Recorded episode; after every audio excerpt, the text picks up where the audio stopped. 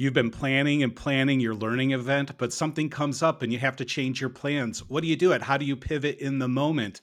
We're going to focus on that with a bunch of guests as we join the Learning Geeks podcast starting now.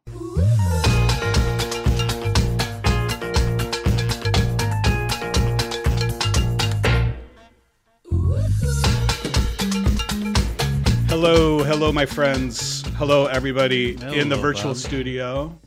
Hey, so, Bob. hey, hi, how are you guys?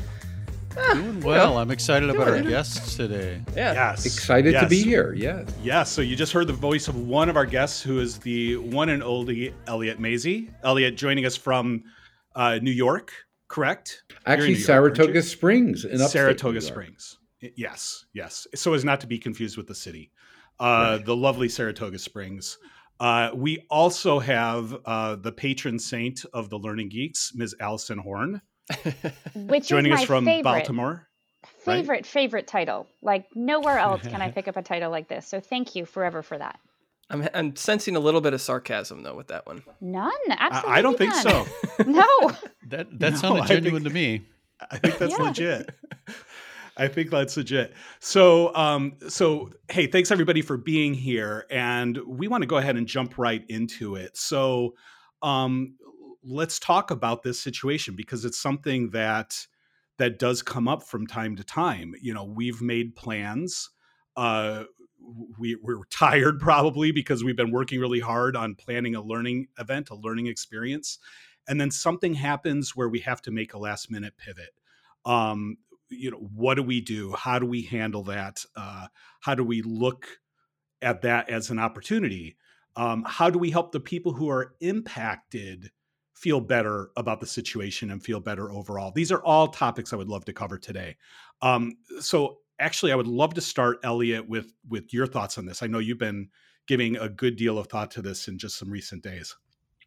Well, I think we're gonna we're gonna play a, a letter game. Uh, we're gonna take the letter E, which often stands for the beginning of e-learning, and then we're also going to take the letter C. And the reason I want to use this sort of letter images is that when something happens, whether it's an emergency or an opportunity, we often have a plan, an objective, a set of activities, an audience, speakers. And the worst thing that we can do is to do cut and paste. You know, it's absolutely almost impossible to take a wonderful class I was going to do in a room of 15 or or a keynote in a room of 10,000 and just put it into a digital, remote, or virtual model and have it work. What I think we really need to do is a moment of design. And we have to say, okay, we're now in a different reality. Our assets, our resources, our, our people are in different modes. They might be blended, they might be all remote, they might be working from home, they might be working in some distributed asynchronous areas and let me try to design it. Now, here's the letter game. We'll start with E because you know, in a in a crisis, right? People will say, "Okay, well, uh, we'll go to e-learning," and Wikipedia either praises or curses me from being one of the people who helped introduce the term and pioneer that in the early 1990s. Uh, the biggest mistake is to say that the E equals um, electronic. What I really think it means is everywhere, everyone, uh, engaging, evolving, efficient, uh, maybe sometimes entertaining, maybe not often, but it could be easy. Uh, what we, need to think about is when we think about e learning or virtual learning, uh, we want to go to it not because it's distributed, but at the same moment, it creates other opportunities. But then we take the letter C. And I've been playing with that literally in about the last 48 hours to uh, say, when we do something that is not traditional all in the same room, let's look at the C. So I'll, I'll give you a few and you can add a few more. We want to make sure we have the content right, and that could be done by capture. We want to make sure we have context, which is the backstory, the application of that we want to make sure that we have some collaboration so that people have an opportunity to collaborate. We want to map it to their curiosity. We want to make sure in the end, if if it's appropriate needed or a positive that they can have some certification that they have some credibility. In some cases we are going to make sure that they have confidence in that element. And so my design model is we need to pick those activities those processes and those experiences that give us those elements. And bluntly we have to test it because our assumption may not work, our uh, our approach may not work, but uh, there are lots of stories where it not only works, but in some cases it's even better. Elliott, I might add curate to that list of C's because uh, you know a lot of times what we're doing is looking for stuff that already exists rather than creating new. Absolutely, and as you've said very well, that curation is also not only finding it but rating it, making sure it's delivered in the right moment, format, and the like. So absolutely, and that's just the beginning list of C. Uh, you know, I hope we get a lot more C's. Well, I'm keeping score. So Elliott, you've got eight right now. Dana has one. I'm gonna I'm gonna go for one, and I'm gonna add uh, continuity. Mm-hmm. I think continuity. Ooh, I was important. thinking consistent, which is very similar to oh, okay. continuity. Yeah, I didn't realize yeah. how many C words there were in our field. So this is pretty. This is eye opening for me. This is good. Well, I just got, got I got I got a lightning bolt hitting me from somebody who felt bad they were left out. Compliant. You know, because yeah. we've got to make sure it fits into our code of conduct and our code of order and our and, and our code of regulation. So compliance right up there is another C.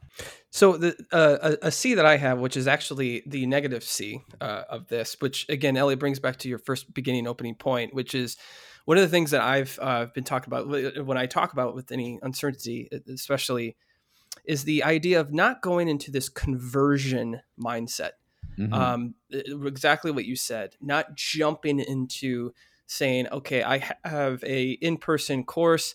I need to put it to virtual. Let's just convert it. Right. And and and one thing that I I I of course, and I know all of us here usually do because we have design uh, a design mindset, is to think not necessarily as a conversion, because immediately what that creates is an alternative experience right? It, it's this feeling as if what I had before was was much better and much um, uh, has the ability to create a better learning experience than what you're going to get in this converted state. But it's to step back and think to your point, Elliott, is how do I come in with a design mindset and and frame it in a way where I see a design opportunity, so I can create something exactly using these C's and E's and stuff that you say. And and in that model, there are two things that are going to give uh, duration. So we may normally say, oh gosh, we've got people for two days or two hours. And we might need to build something that is smaller, larger, in a different, in a different duration. And the other piece, and I think it's a really important thing, let's not view that what we're doing is we're publishing. Because if we move into the publish mode, well, why don't we just send them a PDF?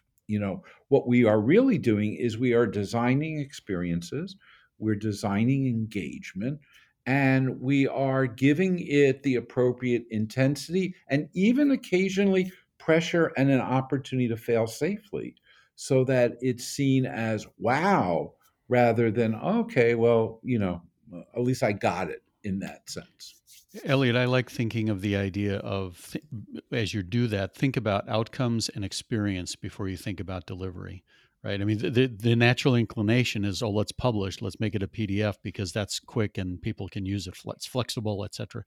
But that's not taking into consideration either the outcomes or the experience that you want people to have. Yeah, I was on the phone recently with somebody, and that for circumstances, their entire next wave of sales training was going to be done you know online to folks and boy they were the, the the sales managers were complaining complaining and complaining but no alternative. They did it. At the end literally what they said was it was better.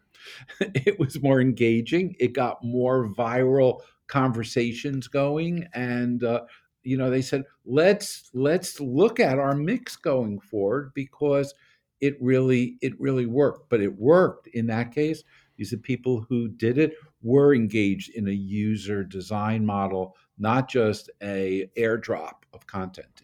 So, Elliott, what you're mentioning there, right, I think kind of even brings us back to this bigger topic, right? We could probably go on and on for days about the importance of thinking differently when we're creating experiences for different delivery vehicles, right? For digital, for online, for blended, whatever it may be. There's something super unique, though, when our faculty, when our participants, when our learners are expecting something in person. They're expecting an in person meeting, they're expecting an in person training center and something happens, right? And then we have to shift them. And I think there's, mm-hmm. I'm not going to be creative enough, although that is a C word, to kind of bring it into like the next C's and the next E's and so forth. One. But I think, oh, thank you. But I mm-hmm. think there is something unique about those situ- situations, how we capitalize on those situations to really change the hearts and minds of people who perhaps may not have been huge advocates of learning through these kinds of digital vehicles in the past. And to give you a seed, you know, not only capitalize, but you want them to be captivated. And I go to a piece of research from a researcher that was enormously powerful in my life is Madeline Hunter, who talked about you need an anticipatory set when people are learning, meaning when I walk into a class, I have an anticipation. I even try to figure out how many mm-hmm. slides are they going to throw at me. And when I move in a different mode, I don't have that set. So part of what we need to do is to create and to uh, to to literally capitalize on this difference to create a new set of anticipation, which leads to participation from from the learner. So uh, uh one thing that I wanted to bring up too, and again, I, I, I know we're linking to uh, the E's and the C's. So Elliott, you got us going. So my E so let's take this one up, is actually emotional and mm-hmm. emotional mm-hmm. relevancy, emotional relevancy. And I was watching, um, I don't know if you guys, Bob, you might have watched this on Disney Plus, but the Imagineers documentary. Oh yeah, highly yeah, recommended. Mm-hmm. Great documentary. And one of the Imagineers said that what they do when they design experiences at Disney, for example, it's about designing and captivating emotional relevancy. That's one of their design principles. And I like to think that too, regardless of whatever situation you are in, whether or not you are designing a blended virtual or uh, in person, is how do you capture that emotional relevancy? And again, going back to the opportunity, that's where I see the opportunity comes in. And now that if when people have to go in this mode when they thought they originally in person, this is that moment to let them emotionally see something different, right? In a different light that they never would have seen before. And I think this is where that again that opportunity lies, where we have the ability to increase the social connection and the collaboration and all that with these individuals when we uh, try something different. Uh, I talked uh, actually earlier this morning with somebody, very senior uh, business leader, who was doing a leadership program and was doing it with uh, you know an online. I think they were using Zoom or or WebEx, and he said something fascinating. He had never done it before. He said it was more intimate because historically he's sort of at the front and they're focusing on one person. But literally on the screen were 20 live video shots of each of these business leaders distributed around the world. And he said he had more emotional connection to them. Even when they had to go off to take a you know text message or a phone call. So some of it, to your point, is how do we embrace the opportunity and see things that we can do differently, better, or in an evolving. He, he could evolve in an evolving way. Elliott, we just had a similar story here, uh, where last week, or as of last week, as of two weeks ago, we were expecting to bring 230 of our most senior leaders in our company in for a three-day learning experience and working session where these leaders were going to be figuring out a whole new piece of our organization and a whole new way of working differently together. And for all kinds of reasons, we had to shift that to digital channels with seven days notice. So you can imagine 230 mm-hmm. leaders, they've got flights, there's a resort, everything is ready, locked and loaded, right down to the swag that is ready to greet them right as they come in. Yep. So so we shift, seven days later, this becomes something that's done entirely on Teams and through our professional broadcasting corporations and so forth. And what we landed with was leaders with feedback saying things like, this was actually far more interactive and inspiring through these channels and through these different mechanisms than this ever would have been had we actually come together in person for that.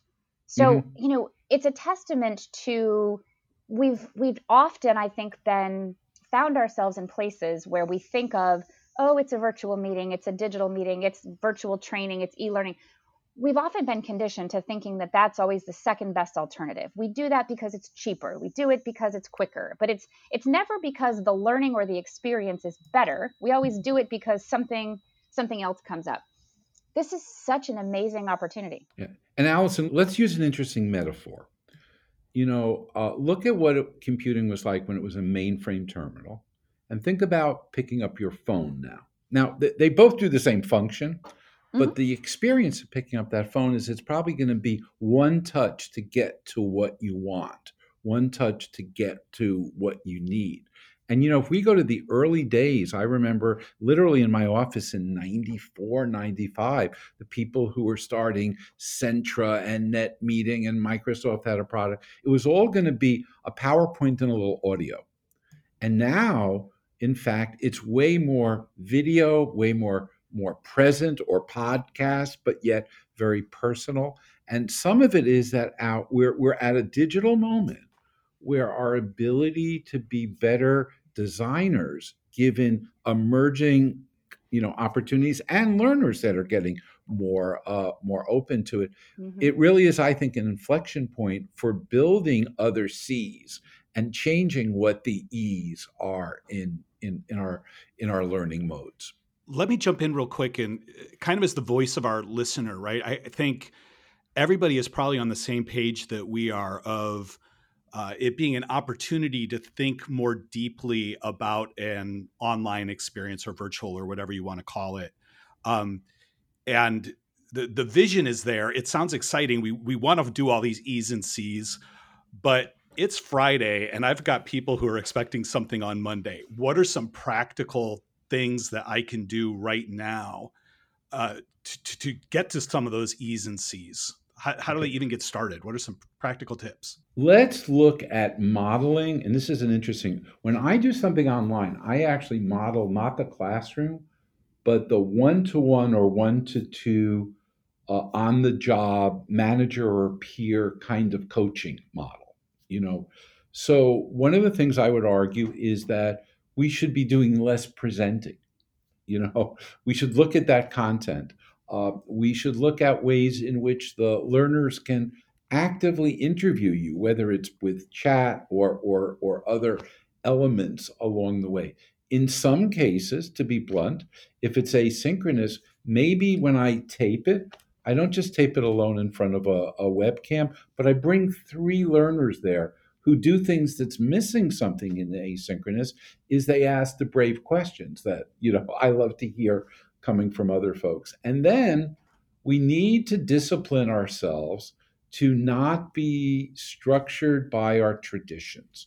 Those that are, uh, those are always two-day programs, or you know they're always very much with a real intense X, Y, or Z. Um, and I actually think that people rise to the occasion. You know, my metaphor always is Rosie the Riveter. You know, in World War II, men went off mm-hmm. to fight the wars. Women needed to quickly learn how to how to build airplanes and tanks. And they learned it by using much more on the job side by side coaching. I actually think in a lot of online experiences there's more content flowing in the chat room than is coming from the instructor. And how do you not how do you become part of that rather than see it as a side conversation and and the like Elliott, you're hitting on several of these things, but let me just ask this question a little bit more directly. What do you see as the untapped potential of the virtual environment?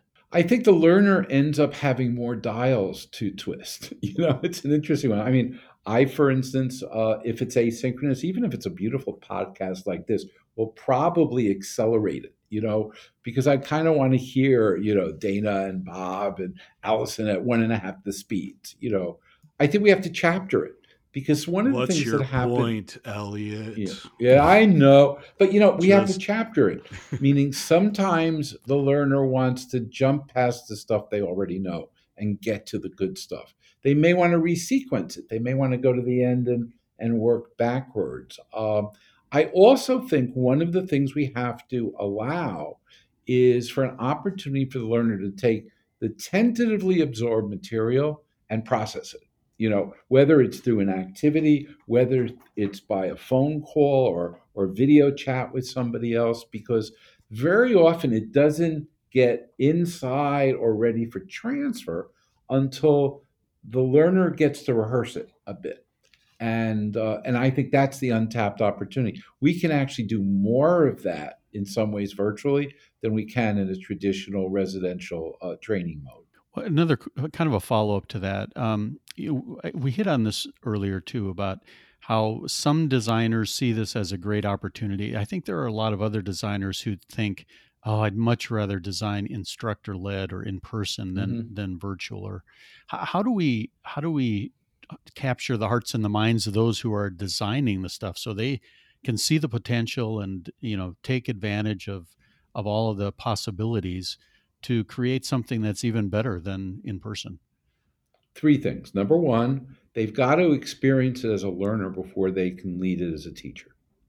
They've got to experience as a learner first and it's it's critical because you start to change with that.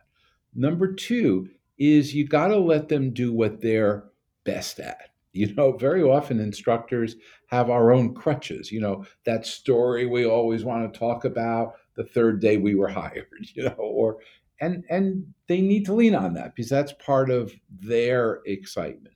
And then I think the third bit is to uh, not only experience it, but then to have an opportunity to watch other people learning in that mode from an observer point of view. Uh, and and the last bit that I would say, it's an interesting one.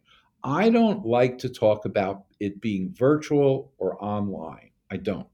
I never want to refer to the technology. What I want to say is it's distributed the way our our workplace is right now. You know, meaning it's we're not doing it because of the delivery method or the delivery technology. We're doing it to map to the business reality of where our learners, customers, employees, uh, or suppliers are. You know, and and if you don't think about it as, aha, now I am doing an online speech.